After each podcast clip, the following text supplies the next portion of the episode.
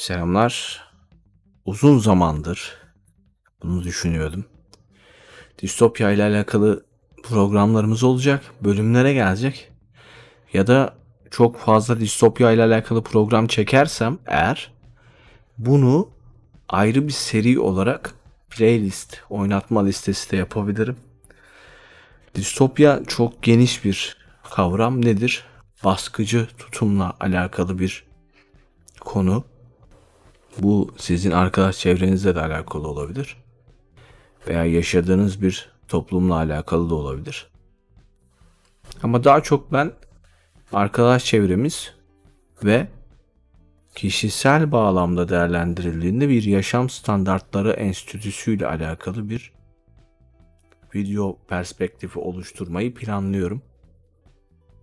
Başlangıçta sesim umarım çok yüksek gelmiyordur. Çünkü aşırı yüksek gelen podcastlerde karmaşalar oluyor. Anlatıcının ne anlattığıyla alakalı karmaşalar bunlar. Konsantrasyonunuzu toplayamıyorsunuz. Ve bu da podcast'in içeriğiyle alakalı sizin kafanızın karışmasını acaba bu arkadaş ne anlatıyordu? Biz ne dinliyorduk kavramlarına dönüyor bu muhabbette. Ve ben bu muhabbetin oraya gitmesini istemiyorum.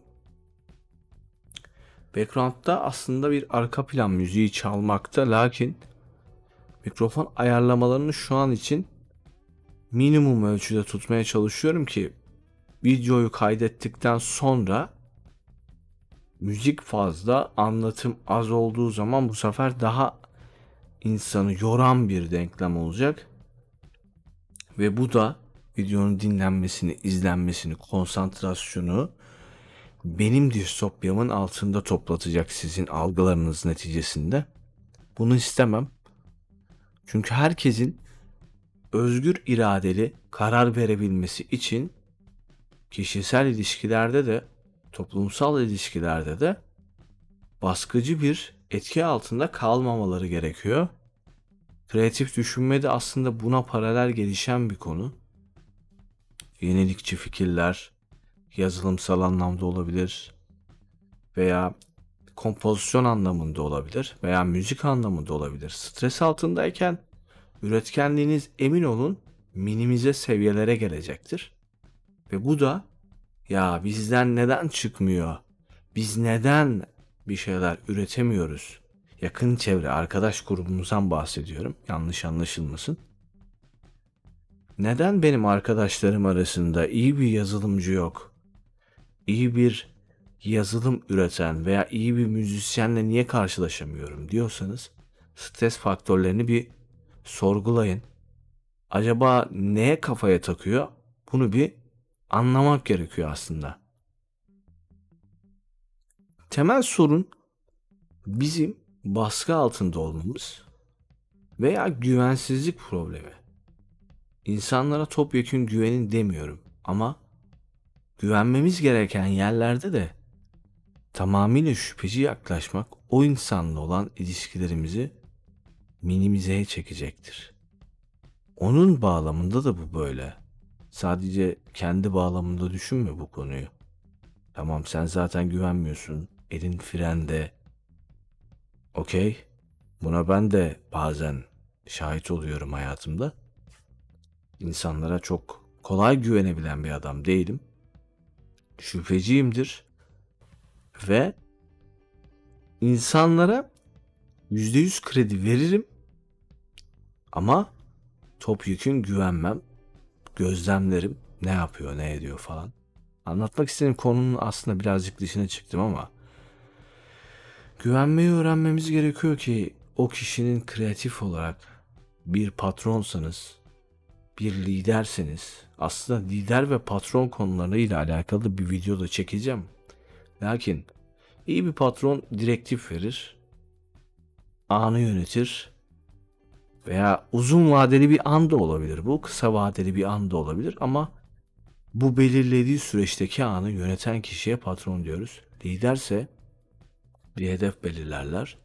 O hedef esnasında o konuya kreatif düşünce anlamında patronluk vasıflarıyla beraber çizilen yolda liderlik yapan, öncülük yapan kişiye temel olarak biz liderimiz olarak bakmaktayız.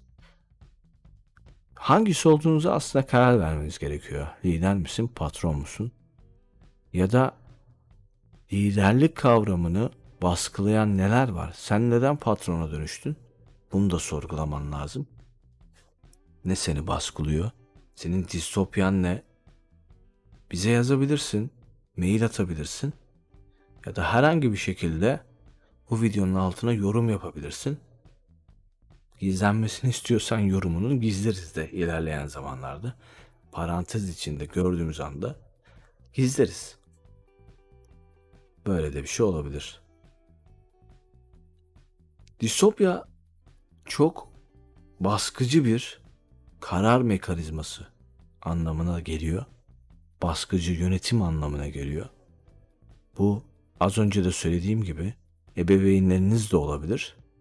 Yakın arkadaşlarınız da, kardeşleriniz de veya ne bileyim kocalarınız, karılarınız bunlar da olabilir. Eşleriniz olabilir. Ama siz bunun neresindesiniz? Tam ortasında olduğunuza eminim. Bu videoyu dinlerken neresindesiniz sorduğumda tam ortasındayız biz bu durumun diyenleri duyar gibiyim. Etkilenmemek önemli. Yani etkilenmemek önemli diyorum ama diyeceksin ki şimdi ya çok kolay söylüyorsun etkilenmemek önemli. Ne yapacağız biz bu distopya etrafında? Of of derin bir mevzu, çok derin bir mevzu. Distopyanın etrafında mı olmalıyız? Tam ortasında mı olmalıyız? Yoksa tepeden bakıp kuş bakışı görüntüsüyle olayların farkına mı varmalıyız? Aslında cevabı veriyorum.